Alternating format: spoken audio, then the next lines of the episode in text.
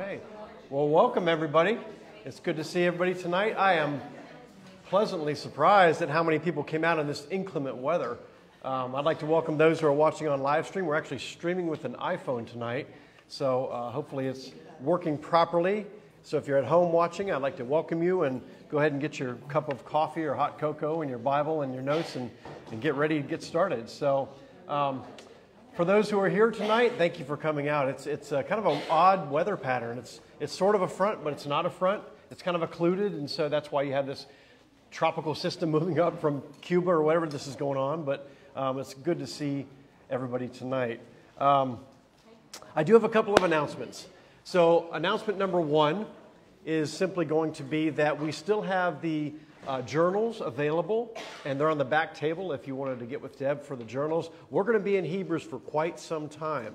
So, I mean, it's taken us, it's going to probably take us two or three weeks to get through chapter two.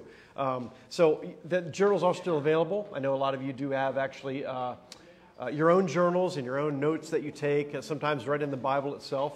Um, so, uh, the second announcement is that we will not be having Bible study next week. That's the day before Thanksgiving. And so, yeah, sorry, Frank. uh, so we were going to be skipping next week, and we'll pick it back up the following week. And uh, depending on how far I get tonight, uh, we'll see how that goes. So, um, well, again, I want to welcome everybody. Uh, got through my announcements. I'm kind of going going slowly here. I want to make sure that I take my time in this and uh, uh, last week I had a, some good feedback, like when I give verses out, to go a little slower so you can write things down and make sure that I. It seems like an eternity that I wait, but it takes a while to write things and write titles and write verses. So that was excellent feedback. So, um, so as we get started, let's go ahead and um, open up with a word of prayer. And again, at the end of this, at the end of the Bible study tonight, I'd love to take prayer requests again, so we can have a, a time of prayer after that as well. So let's go ahead and bring this. Uh, bring this Bible study to the Lord tonight. Father God, we, we love you. We, we thank you for you. We thank you for uh, the rain, even though it's, uh, uh, it's kind of a strange time of year for a tropical system. Lord, we, uh, we appreciate the rain and, and all that it brings uh, to the grass and to the trees and to the birds and the animals, Father. We, we enjoy that, Lord. We, we, uh, we want to thank you for those who are online watching tonight and um, that might not be feeling well and um, we know of a couple that are not, not, not, feeling well. Lord, we want to lift them up to you. Um, and we also want to thank those who have come out tonight for the study, Lord, that you uh, uh, would bless them in this study. Uh, that in, as we study your word tonight, that your Holy Spirit, again, will illuminate text to us and, uh, and, and illuminate these words that you have given us, Father, that we may not only see them and learn about things, but we may learn how to apply them in our Christian walk as we look at you and your character and what you've done for us, Father. Uh, in your name we pray, Lord. Amen. Amen. So, what I want to do is, a, is just kind of a review, uh, briefly, just to kind of. This, this book is written almost as if it's a, uh, a defense for the truth of the gospel of salvation. And it starts out right out of the gate in chapter 1 with saying, Christ is better than the angels because a lot of the Jews in that time were, were looking at angels and, and some were considering what they would say, and uh, they were going back to some of the uh, Judaizing type of uh, relig- that religion where it, was, it was stifling, and, but in a way for them it was safe. And uh, so we want to, we saw in chapter one that Christ is better than, than, than the angels. And it kind of continues. And if you just take a look at chapter 2, um, it said to not drift away to, to stay close, to stay tight, to stay moored and anchored to the true gospel. And I think that was really critical uh, in that very first part of two. And then as we kind of went through chapter two a bit, we talked about the message that was declared by angels. Uh, and then there was three things that, that, that, that solidified, if you will, what that original salvation in the gospel was. If you look and turn to chapter 2, verses uh, Verse 3, it starts by saying, How shall we escape if we neglect such a great salvation? Number one, it was declared first by the Lord. Number two, it was attested to us by those who heard, apostles and witnesses. And number three, God also bore witness by signs and wonders and various miracles by gifts of the Holy Spirit distributed according to his will. So he's doubling down on the fact that it is a right and real salvation based on what you knew from the past. You know that you know the law was right and you know there was punishment for the law. How much greater is this new salvation that Christ has given us? And then he affirms it by saying, You know, you saw these three things. Double, kind of double down on the, on the argument. Then we get into this beautiful part that, that, that sort of elevates to a, to a great standard mankind. Uh, and, and, how, you know, and it, it kind of re- goes back to Psalm 8. If you read this through here at the end of 5, it says, What is man that you are mindful of him? What a beautiful verse that is. What, of, all, of all the universe that was created, billions of stars and, and, and tens upon thousands of animals and species and plants and seeds and grain and the oceans vast and deep and the wind and the waves and the, the, the, the, the storms and all that. What, what is man that you actually pay attention to him, that you give him so much honor in, in a way? So it says that. Uh, what, what is man that you're mindful of him, or the Son of Man that you care for him? You made him a little while lower than the angels. That's us in humankind. And you've crowned him with glory and honor. What a beautiful passage that is. Putting everything in subjection under his feet, dominion. And then it continues on through 8. But if you look at, notice in 8 there, the very end of it, well, actually, let's, let's just kind of continue. It says, where it says now. Now, in putting everything in subjection to him, man, God left nothing outside of his control, dominion. However, at present, it says, we do not yet see everything in subjection to him. In other words, man was not at his full potential because of the fall, because of sin. And then it says, but, in verse 9, but we see him, which refers to Christ right here, who for a little while, like man, which is very important, was made lower than the angels. That's the condescension of Christ, namely Jesus. That's we're talking about him. Crowned with glory and honor, which kind of goes back up to repeat what, the, what man has done, because of the suffering of death, so that by the grace of God he might taste death for everyone. So it's talking about man and the beauty of mankind. And then it talks about Christ who has been subjected or has come down. Is this ringing a little bit or not? I keep hearing ring. Oh, okay. So I just want to because we're doing a different system. So, so man, so Christ came down and became man, lowered himself, humbled himself, and through death made salvation for everyone. So that, that's kind of the wrap up between uh, chapter 2, kind of what we covered last week, which brings us to 10. But yes, ma'am. Yes. Is there a reason, in my Bible, yes. in verse 9, but we see him, it's not a capital H. Is there a reason for that? Uh, no, not necessarily. Sometimes it is and sometimes it isn't. Sometimes you'll find in Scripture that where you think it should be a capital H for God or Jesus, it's not. And it just really depends. Sometimes it depends on context, it depends on the actual translation as well. I think King James was really good about every single, you know, capitalizing every single H. Uh, and there's new translations as well that, that actually have the word uh, Yeshua, or, and then, or, you know, in different, and, and then the Lord is capitalized sometimes, sometimes it's not. So to answer your question, here mine isn't either, uh, but in, in some translations I think it can be. ESV does not, right. So, but we do know from, as we continue to read though, based on, the, on, this, on this sentence. It's a great question. Why is the H not capitalized if it's Christ? Well, for a little while, and then it says, namely Jesus. So because of that, we know that was, that was Christ that it's talking about. So wonderful question there, though. So before we get started, I, I, this, this, there's three major themes or you know, points of these particular passages we're going to go through tonight. And I, I, the, the second one is just so beautiful.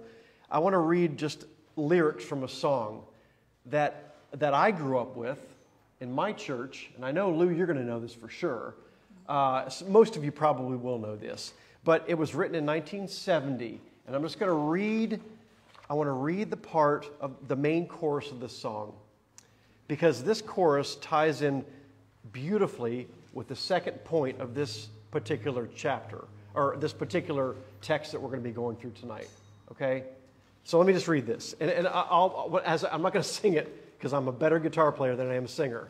You don't, want, you don't want to hear me sing, and it sounds like, like a cat in a dryer. So um, I'll just read it for you. You'll, you'll, be, you'll be pleased. I'm so glad I'm a part of the family of God. I've been washed in the fountain and cleansed by his blood. Joint heirs with Jesus as we travel this sod, for I am a part of the family, the family of God. How many know that song and remember that? Yeah, hands up, right? Most people. Uh, I never knew as a child that it said sod. I didn't, sod, really? I mean, obviously we trod sod, but I thought it was like, I was like, traveled this lot or the travel this I don't, but anyway, sod. But, but we are part, as believers, of the family of God. It's a Bill Gaither song, and, and I actually read some of the context of that song and the tragedy that happened and the people, the body of Christ that came around the tragic person that was the event that occurred. Someone got uh, badly burned, and the body of Christ, the family of God, came around that person and and, and help them through this awful trial. And, and, and that's how the song was born. Now, we're going to take it to a different context tonight, but we are part of the family of God because we are joint heirs with Jesus. And that's, it's mind blowing. It really is. And the more I studied this, the more I had to just kind of sit back and, and, and, and just relish the, the thought, the idea of, of what Christ actually did and what God's plan was. So I just thought that was a beautiful uh, passage. I love that, that, that hymn, that chorus, whatever you'd like to call it, was going through my head for a couple of days. So, uh, the family of God. So, if you'd like to write down a title for this particular teaching tonight, I would say that it's God's perfect plan of salvation. God's perfect plan of salvation. That would be the overall title for this God's perfect plan for salvation, of salvation, for salvation. So, the three points I have here, we may get to the three points, we may not. We'll just see how the Holy Spirit leads and how far I end up getting and how long I might take on something, how much detail I go into. What I do like to do, eh, as far as Bible study goes, for understanding purposes, I want to make sure that we get the big picture of what's going on in the passage, an understanding of it, because sometimes it reads difficult. If, if, anybody has read this section, it's, it's a little awkward, it's a little strange in parts. And then kind of go back and, and, and unpack it a bit. And so we get an understanding of what particular words mean and what, it, what who we're talking about in this department and, and what does it mean by it was fitting, like, like things like that. So, um, so the three points, let me see if I can just kind of, I, I'll read them to you. Don't write anything. I'll come back and try to summarize them for like a simple, simple point. So the first point is going to be the majestic creator of all things determined both the means and the end of the plan of redemption for mankind. That's the first thing. The second point is we are co heirs with Christ eternally, and he submitted himself to death to be able to call us brothers and sisters in the family of God. The third point, if we get to it, because Christ became truly man and experienced human trial and even death, he truly can be our compassionate and faithful high priest. That's the third major point. So I would say point one is that God determined both the means and the end of redemption. If you want to write that down, God determined both the means and the end of redemption. And in place of that word redemption, you could also write salvation. That's the salvation we're talking about. That's the one that this author is defending all through this book. So, God was a creator of all things uh, excuse me, God was creator of the means and the end of the plan of salvation. So let's just start there. Let's start with that one, and we can get to the next one as we kind of traverse the next few verses. But I do want you to notice the way this text is written, as we get into this part, he's almost just sort of uh, stating the facts in a way. So the first part was, don't drift away. And then he, he said, well, here's why because the salvation is the real deal. This is important. It's better than the old salvation, which you knew was, which you knew was legitimate. So don't drift away from that. And then he goes into this beautiful talk about man and, and who, that God is mindful of him. And then he talks about how Christ condescended, took on flesh, and was our salvation and made. So as we come into 10 here, let me just kind of get my notes in order. But before we start this, I, I, I do want to ask you a question. And it's an honest question. And I've thought about this many times, and I know other people have as well. But do you ever wonder why God used this particular, the particular plan of redemption that He did? Did, did His Son really have to come to earth and die?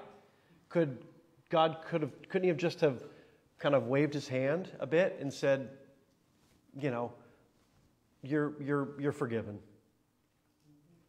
Or could he have sent just an angel to do the work of that Christ did? Why, why wasn't that? Or could he have just simply not created sin to begin with or allowed sin to take place for Satan to fall, which was all part of God's sovereign plan? And it just makes you wonder, like, why was it Christ? Why was it the second part of the, the second person of the Trinity who from the beginning was with him? A lot of people say, well, what was God doing before he created the heavens and the earth, before mankind? He was being a father, a loving father to his son, and in communion with his son. But we wonder, why did he use this particular plan? And, and so I, I think that it's, you know, looking, looking into this text, we, we begin to see that this particular plan of what we know of is salvation, Christ coming to earth as man, experiencing all that he experienced, as we'll read through this, it shows God's sovereignty over all things. It shows his glory. Without evil, you would not see glory. Without dark, there is no light. You see his love, you see his compassion, you see his perfection, and you see his beauty. I'll repeat those, but you see God's sovereignty. This plan allows you to see God's glory, his love, his compassion, his perfection, and his beauty. In fact, we see this all through Scripture. There are so every time I study a passage, or I'm sure that you study a passage, if you have a concordance or you see those little, little tiny little letters next to a word, and you look down at the bottom of your Bible, especially if you have a study Bible, and it refers you to another passage. Scripture affirms Scripture. I can't see how anyone that, I think the people that, that poo poo the Bible or discredit the Bible or go, oh, that's just an old book, they've never put in the scholarship. It's lazy. They don't know. If you've truly studied the Bible, you know that it is a perfectly written book. We're going to refer back to a, a, a prophecy that, is, that lines up with what we read tonight, tonight, and it's almost 800 years prior. And it's to the two, it's to the nail, it's perfect. And so I think that as we see these scriptures affirm scriptures, um, it's just that scriptures are full of, of, of the same exact thing. It all points to Christ and redemption and this perfect plan that God has. Um, I love what Michael Kruger said. He's a modern day theologian. He, he uh, is, is a theologian at uh, Reformed Theological, Theological Seminary, and he, he uh, is a professor of the canonicity of Scripture, and he's a New Testament scholar. That's what he does. And he has this beautiful quote. He says, Our salvation depends as much on Jesus' humanity as it does his divinity. And I thought that was really appropriate for this particular passage. It depends what, what we've received from Christ and what Christ did on the cross and why it matters is his divinity is as equally important as his humanity. And, and we'll see that tonight. So let's begin in verse 10 as we kind of finally get into the, the text here. what I want to do is just read from 10 right up through 11. I'm going to stop right there, okay? So let's start in 10. This is Hebrews 2. We'll start in verse 10. I'm just going to read through it with you. For it was fitting that he, for whom and by whom all things exist, in bringing many sons to glory, should make the founder of their salvation perfect through suffering. For he who sanctifies and those who are sanctified all have one source. That is why he is not ashamed to call them brothers. That's a pretty hefty passage there, isn't it? It's deep. It's really it's it's beautiful. But let's let's start back up at the top of that. And we're going to first start by the word fitting. What does that mean? Fitting, for it was fitting. Does that mean it was appropriate? It does, in a sense. Was it fitting? And, and I, I, was listening to something today in relation to this particular passage. I try not to do that till the very end so that I don't come into a study just sort of biased in a way or leaning. But the fitting, the guy, the guy I listened to pointed out, he said, Who is this author who has the gall to, to ask or determine whether something is fitting or not that God did? But it is fitting and it's appropriate because God is sovereign. So as we look at the word fitting, that he, now he refers to God. Now, here's the beautiful part of what, what that sort of bolsters the he, the God. This next line here, I love this. And, and in fact, this next line should just, you shouldn't even have to question whether it was fitting or not. It, it, because if you read this next line, it should, you should go, right, got it. God is sovereign, okay? So it says, for whom and by whom all things exist all things. That's just, that should be the end of the story right there. Uh, but that's showing God's absolute sovereignty. Who are we to possibly question his plan, his motive? So, was it fitting? Absolutely. But it kind of continues. Now, we talk here about God's sovereignty. If you look back, if you, if you want to kind of put your placeholder in and turn with me to Isaiah chapter 53, I want to just kind of show you a, a text that was a prophecy that aligns very well with this. So, Isaiah 53, if you could turn there.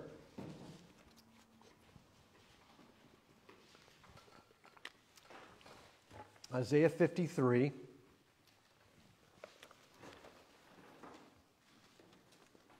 And this being written probably 700 to 800 years prior, I don't know the exact so Isaiah 53, and we're going to look at verse 10. Isaiah 53, 10. Isaiah 53, 10. Read along with me here. It's just, it, it just, just as you look at these words, we'll stop a little bit. It said, Yet it was the will of the Lord. Some people's, does anybody have it please the Lord? Yeah. What version do you have? Was it KJV? King James.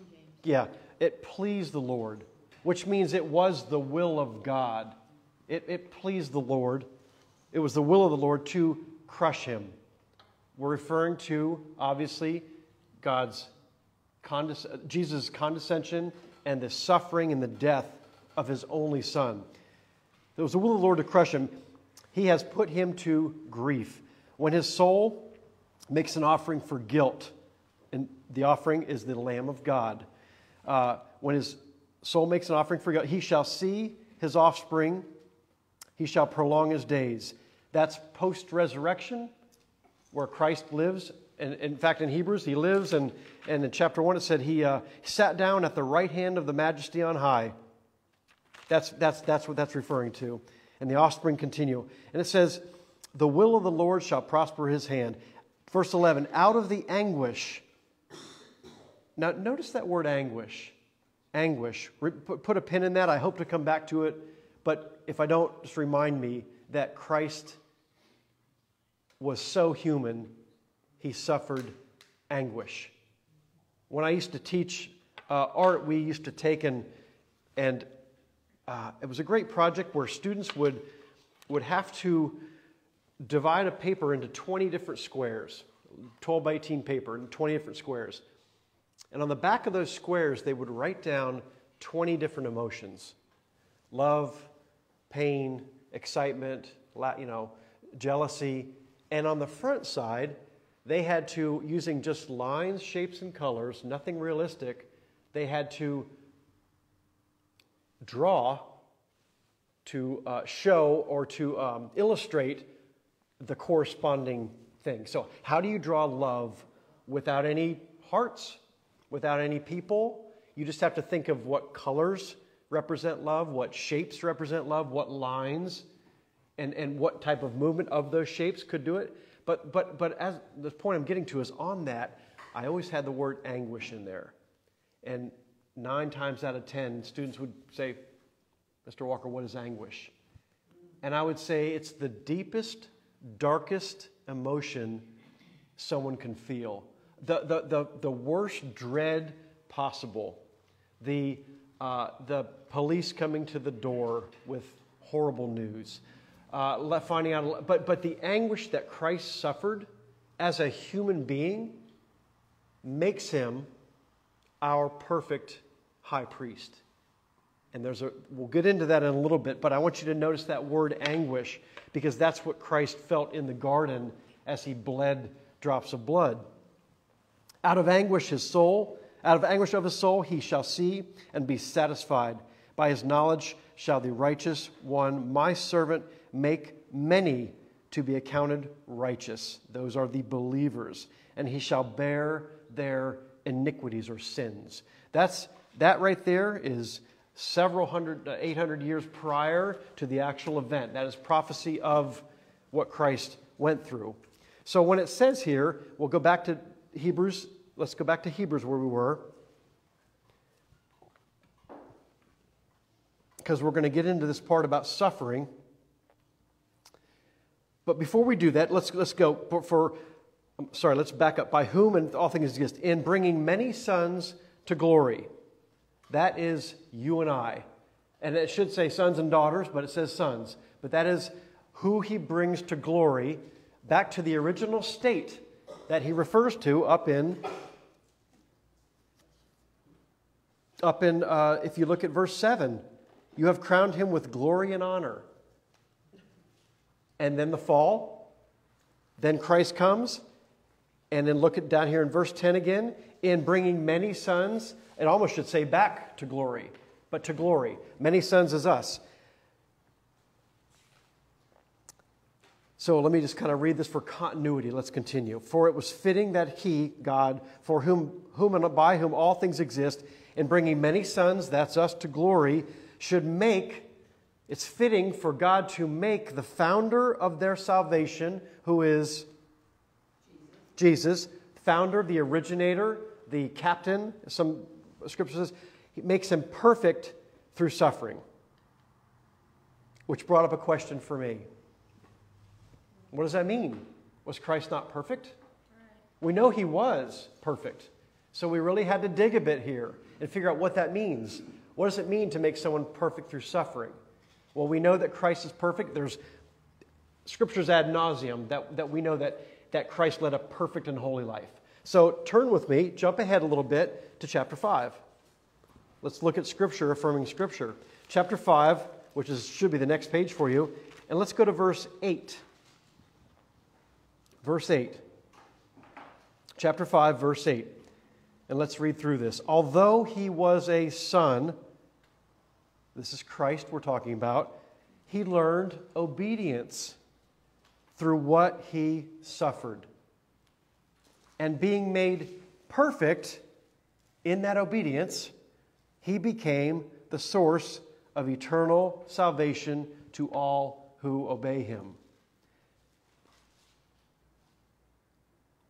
Christ knew no suffering prior to his condescension, his turning into man, coming to earth as a man. He knew no suffering. But on earth, He knew suffering, he knew temptation, and yet he passed. He did not fail. He suffered, but through the suffering, he was made perfect. He was tested and was made perfect. And here's the great substitution where we fail, he succeeded. So, what it means by being made, was made perfect in suffering is that even though he was man and he felt the things we felt and he was tempted by everything that we felt and experienced all the things and he uh, to the point of death i can imagine on the tree on the cross that there might have been a temptation to just snap his fingers and go i'm I'm done. send down the angels and just wipe everybody out let's can we come up with another plan even in the garden even in the garden even in the anguish the drops of blood christ said if there's another way will you let this pass that's how human he really was. But even through those trials, even through those testings, even, even starving when Satan came to tempt him, he did not fail. He was perfected where we were not perfected. And so that's what that means by he was perfected in his suffering in that chapter or in this particular verse. Does that make sense? No? no? So he, the founder of, of their salvation, he, sorry, should make the founder. So God made the founder of our salvation perfect through suffering. Right. So when you say he was perfected, are you saying just that by him making it through those things and not. He, he became a perfect sacrifice. That's what I mean. Right? That makes more sense? He became a. See, and the, let me tell you, Hebrews, I'm, I'm blaming Brenton for this one. Hebrews is difficult. But, but he, we know Christ was perfect, but he was made a perfect sacrifice and lived perfectly in our place and died in our place where we could not. And so that's, that's how he was perfect. That's how he was perfected, in a sense. That makes sense? Yes, some, some. Because he could identify with us. Oh, we're getting to that. Uh, yeah, go ahead. No, but he could identify with us. Yes yeah. of all that we, let's face it, go through. Yeah. He, he felt every emotion. Yeah. That, yeah. that we do. Yeah. Yet, I mean, he got angry when he went into the house of God. Righteous indignation. Yeah. Right. Yeah. But, but again, yeah. it was without sin. Correct. It was. So we know he didn't sin. Right. So he was he was made perfect as a perfect sacrifice. He was perfect where we could not. That's right. Right. Only one. That's correct. Yeah. So that was something that I looked at and I thought, well, that's a, that's a strange, strange thing to say, but he was made perfect through suffering. So again, in, in verse 5, or chapter 5, it says, although he was son, he learned obedience. He was perfectly obedient. And being made perfect in that suffering and obedience, then he became the source of our eternal salvation to all who, who obey him. So basically, what you're saying is he was tempted just like us. Absolutely. And, and we'll, he never failed. He, he was always perfect. Correct. He was tempted, yet was perfect. I would imagine all through his life. Like it doesn't record, the, gospel, the, the Gospels don't necessarily record every single thing Christ did. Uh, maybe he was had rocks thrown at him as a kid, and yet he didn't sin. Maybe he saw something and yet he didn't sin. Maybe he was tempted with his friends by when they were picking persimmons from the fruit baskets that when people were looking, but he didn't sin. So every step of every breath of all 32 years on the on the on the on this earth, he never sinned. Even during the, the times when there was greatest temptation, when Satan himself was tempting him, he never sinned. He was perfect. He was made the perfect sacrifice through the perfect suffering. So. Even, um, Peter says that um, when he was reviled, yes. he, did not, he didn't respond in, in defending himself or reviling back. Yes. That's right. Jerks, yeah. Yeah. Yeah. Yeah. I mean, he just yeah. endured it. Yeah. I hope that wasn't, yeah, exactly. That's the, that's the point. So I hope it wasn't clear as mud. We do know that from all of Scripture that Christ led a sinless life. So when I say that he was made perfect through suffering, it just simply means that because we're not, he was. And that's and we get we get to apply his righteousness. We know that that that that great uh, what do they call it? The great transmission or the great where where we give Christ our sins and he clothes us in his righteousness. It's called the great exchange. And that's what occurred there. And we are perfect because of him. Bob. One of the concepts of what perfection is, of what perfect is, is the concept that it is sufficient. Yeah. Uh, yeah. That's a good point. Bob's for the for those Suffering was sufficient. correct. Yep. You gotta also remember the Father was suffering. Yeah. Yeah. So what was Bob was saying, just for those online watching, I know you probably can't hear these things. That's why sometimes Bible study is difficult because there people online are just going, huh? You know, on YouTube. So, um, but Christ, repeat that one more time, just the first part. Definition of Yeah. perfection, or, or what Yeah. it is to be perfect. Yep. Is sufficient. Yeah. Yeah. one of the definitions that is concept that's biblical. Yeah. Christ, Christ was sufficient for us.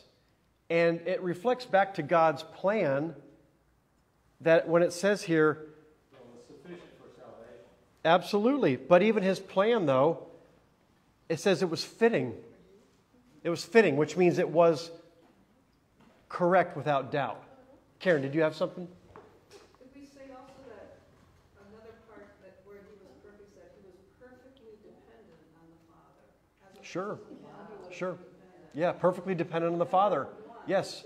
Everything was in accordance to his Father's will. He, he, he, he obeyed his Father perfectly.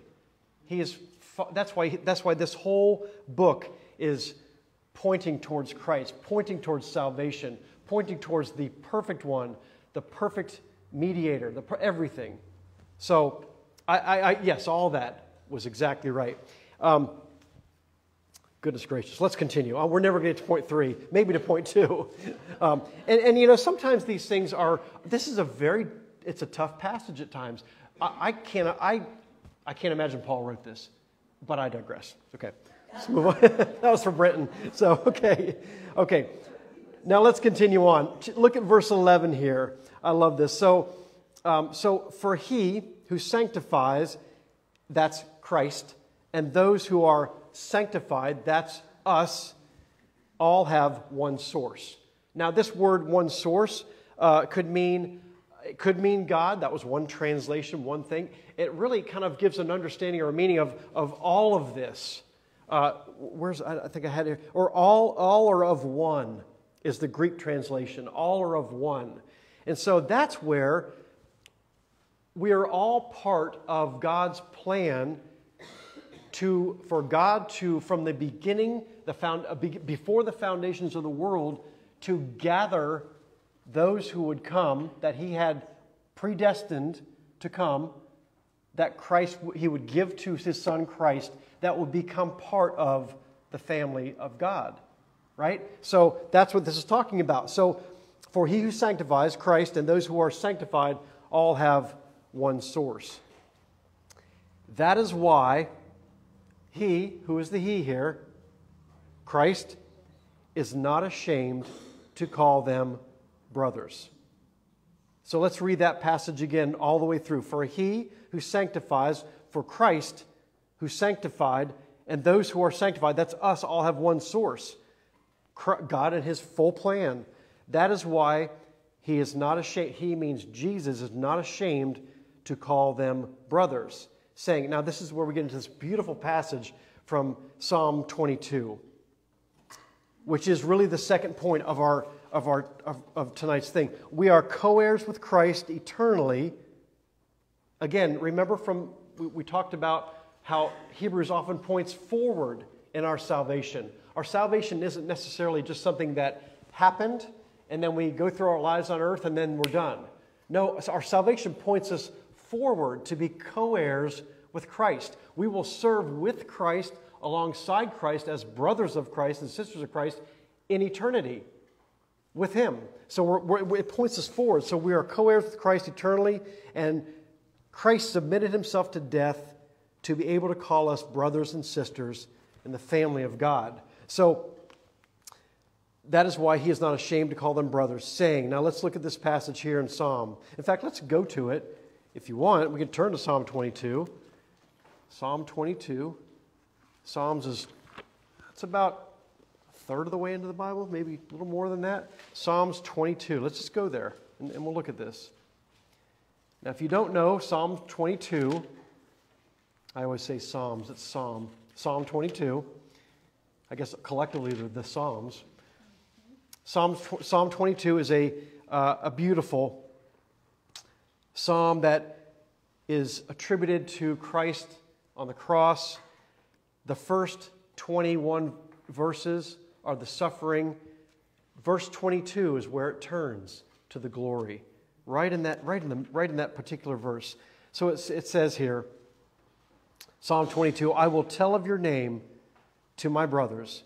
Psalm 22, 22. In the midst of the congregation, I will praise you. And this is, this is referred to, this is, this is the author of Hebrews is referring back to this song, psalm, both, that is attributed to Christ in its context, and its meaning. And it says, I will tell of your name to my brothers. In the midst of the congregation, I will sing your praise. Christ is aware and fully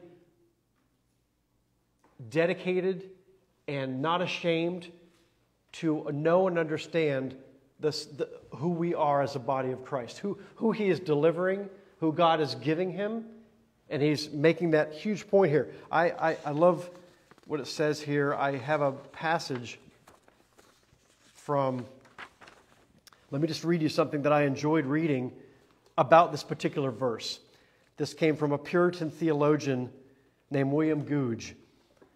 I, I, just, I love the way Puritans write. So stick with me here. This is, this is kind of like walking through honey. My brethren, this is what he's talking about. Who, who, who's my brethren, my brothers? This gives evidence of the low condescension of the Son of God and also the high exaltation of sons of men. That's us. For the Son of God to be a brother to the sons of men is a great degree of humiliation. And for the sons of men to be made brethren with the Son of God is a high degree of exaltation. For Christ's brethren are in that respect sons of God, heirs of heaven, or kings, not earthly, but heavenly, not temporary, but everlasting kings. This respect of Christ to his brethren in this verse is great encouragement and comfort to such as are despised and scorned by men of this world for Christ's professing of them. That's so beautifully written. That's, I, I love the way that's written. It talks about how man is elevated through what Christ did and through Christ's condescension, the humiliation that he undertook as a man. And so it's all kind of written right there. Great passage. Let me read to you a couple things. I want, and you can write these down. Uh, we probably won't turn to them, but I'll write nice. I'll tell you really slowly this time. Romans eight fifteen. And, and, and I'm going to read these things, and I want you to keep in mind that when it says that we are sons and daughters, brethren, sons and daughters of God, uh, excuse me, sons, sons and daughters of God, and, and uh, we are adopted into his family, and we are brothers and sisters with Christ. The, the scriptures are uh, talk about adoption. And, and even later in Hebrews, it talks about it. In fact, it talks about adoption. And, in that it says, if Christ, if God disciplines you, know that it's for your good. And it shows that you truly are sons of God and daughters of God. Because if you're, what, I mean, what father, even on the, uh, what earthly father would even do that if it was not, you know, so we are truly sons and daughters of God. So Romans 18, oh, sorry, excuse me, Romans 8, 15. Paul says, For you did not receive the spirit of slavery to fall back into fear but you have received the spirit of adoption as sons, by whom we cry, Abba, Father. Love that. Galatians 4 3 through 7. I'll let you write that down.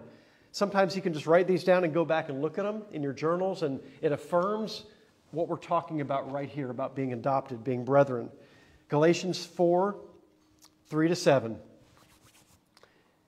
In the same way, we also, when we were children, were enslaved to elementary principles of the world. But when the fullness of time had come, and what is that? God sent forth his Son, born of a woman.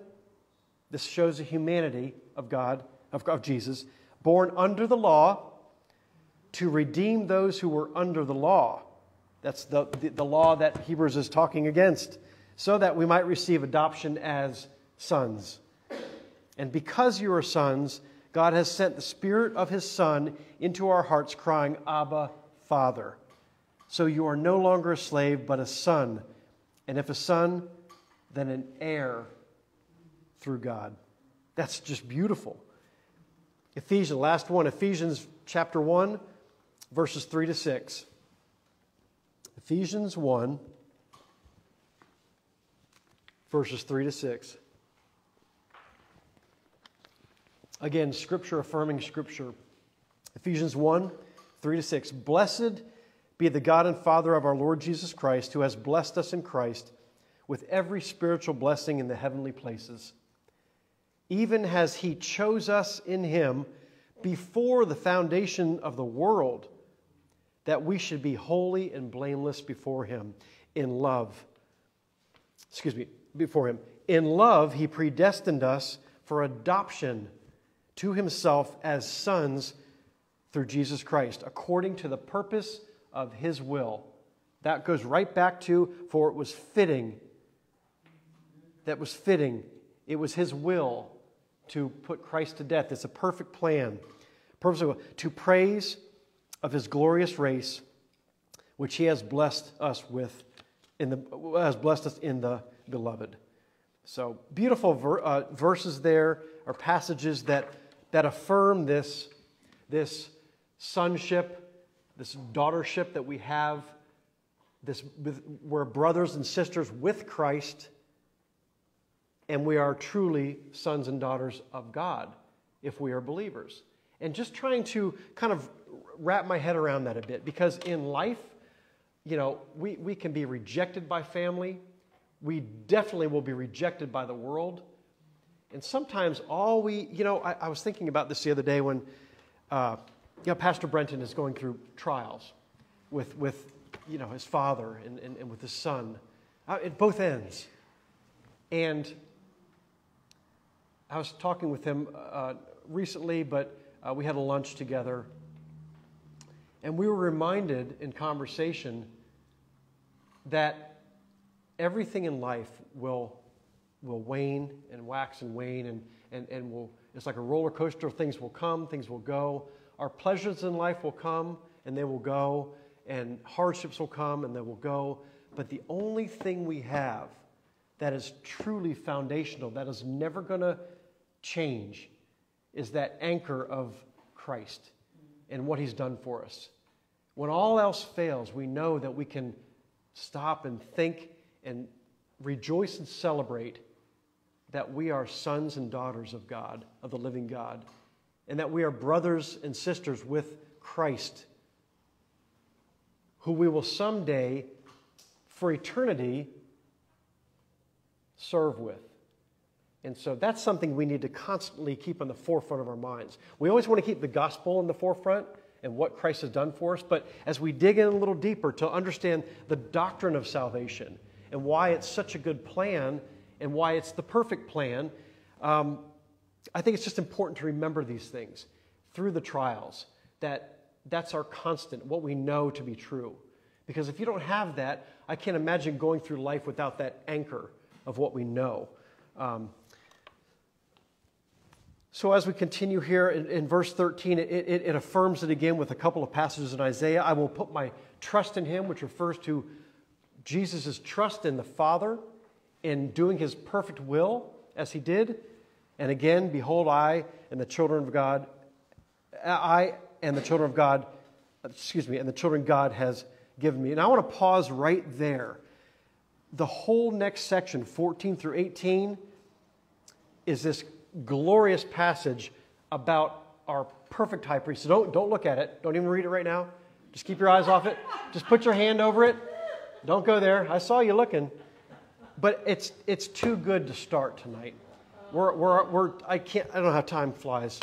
It used to, I, used to, I used to take three chapters and I'd do them in 20 minutes when I started, you know. But let's just, why don't we save that? Because it's, it's, it's rich, it's beautiful. Let me just read a couple things to you. I mean, you can still take notes. I do have some more things to tell you. You're not going anywhere yet. It's, not, it's still raining a little bit, so stay here. So let me read one more thing for you. You guys are laughing at me, not with me. Here's another thing that Michael Kruger says. Michael Kruger is a modern day theologian. And this is going to kind of give you a hint or a glimpse into the next, next week. or Not next week, but the week after. Okay? Just listen to this. If he, referring to Jesus, was not truly human, then he could not truly represent us. And if he could not truly represent us, he could not truly save us. So that, that, that's kind of what's coming. I, I want to wait on that because we have a perfect high priest. And we're going to talk more about all the things we kind of talked about in popcorn conversation about how he was truly man and truly felt and truly experienced everything. And if he hadn't, he would have never been able to truly redeem us. He was the perfect sacrifice. So, in conclusion, firstly, perfect through suffering. Uh, this side of heaven, we will never, ever be perfect. There are not enough good works that we can do to satisfy our debt. Christ, however, did satisfy it because he was made perfect through his suffering. He was perfect for us. So, the question I have in that is knowing that we cannot get to heaven, have true salvation by good works, nonetheless, as we continue our walk, and we'll see as we get into the later chapters of Hebrews how we are to work on our sanctification, that walk of faith as we head towards Christ and try to become more like Christ. And I often thought when I was younger, like, how in the world can we be more like Christ? That's impossible. What does that mean? We, no, we can't, and we never will be like Christ on this earth. We'll never be perfect. We will always have sin in our lives. But we can certainly move in a direction, not based on trying to do good works, but move in a direction to try to become more like Christ. That's the point of sanctification. With the help of the Holy Spirit, moving in a direction where we did not sin this past week as we did a year ago. We are, we are, and again, remember what I said. It's not, I didn't say this, my bad. I don't remember who said it. It's not the perfection in our lives, it's the direction of our lives. That's an indicator of our belief. What bend do, what do we lean towards? That wasn't me. That was good. Yeah, but right? We'll never be perfect. Who will? Christ. He was perfect. He is perfect. He's elevated. We can't be. That's the whole point of this, is that He was and we can't be. But we can but that's not an excuse not to continue to strive to be more like Christ. Secondly, do you know that you are adopted? Do you understand that? Do you know that Christ every moment is interceding for you and praying for you? As, as elevated on the throne, sitting next to God, and also as your brother. That's, that's just. Do you know that you have a loving Father that truly hears your pleas? We pray, the Holy Spirit intercedes for us, and Christ, the one that was literally on this earth as a man, intercedes for us as our brother who will be with for eternity. Um, just and I get goosebumps. This is kind of neat, you know. And sometimes you have to you have to kind of wade through the hard stuff, but we don't want to get caught in the too much nitty gritty. You want to always back up a little bit and look at the fullness of all of it and, and what it means and how beautiful that is. So let's stop there. Let's pick up on 14 the next time we meet. And because it's, it's rich, it talks about our perfect high priest. And uh, so it's, it's a good section. So don't read ahead, Frank. I see you reading. well, let's go ahead and close in prayer. And then after that, we'll shut down the live stream and we'll take prayer requests and have a time of prayer for that, okay? Father, we thank you for this day, Lord. We love you. As we pray to you right now, we realize that we pray to the Father, we pray, Lord, and the Son is there right there next to you, interceding for us. We have the Holy Spirit within us, helping us as we pray. Lord, we thank you for the truth of this. As we go this week and think about these things, Lord, let us reflect on these things and let your Holy Spirit that lives in us help illuminate and, and make, come, bring to light in life these passages so that they're just not in our heads, but they're in our hearts, Father. Thank you, Lord, for all you've done for us. In your name we pray. Amen.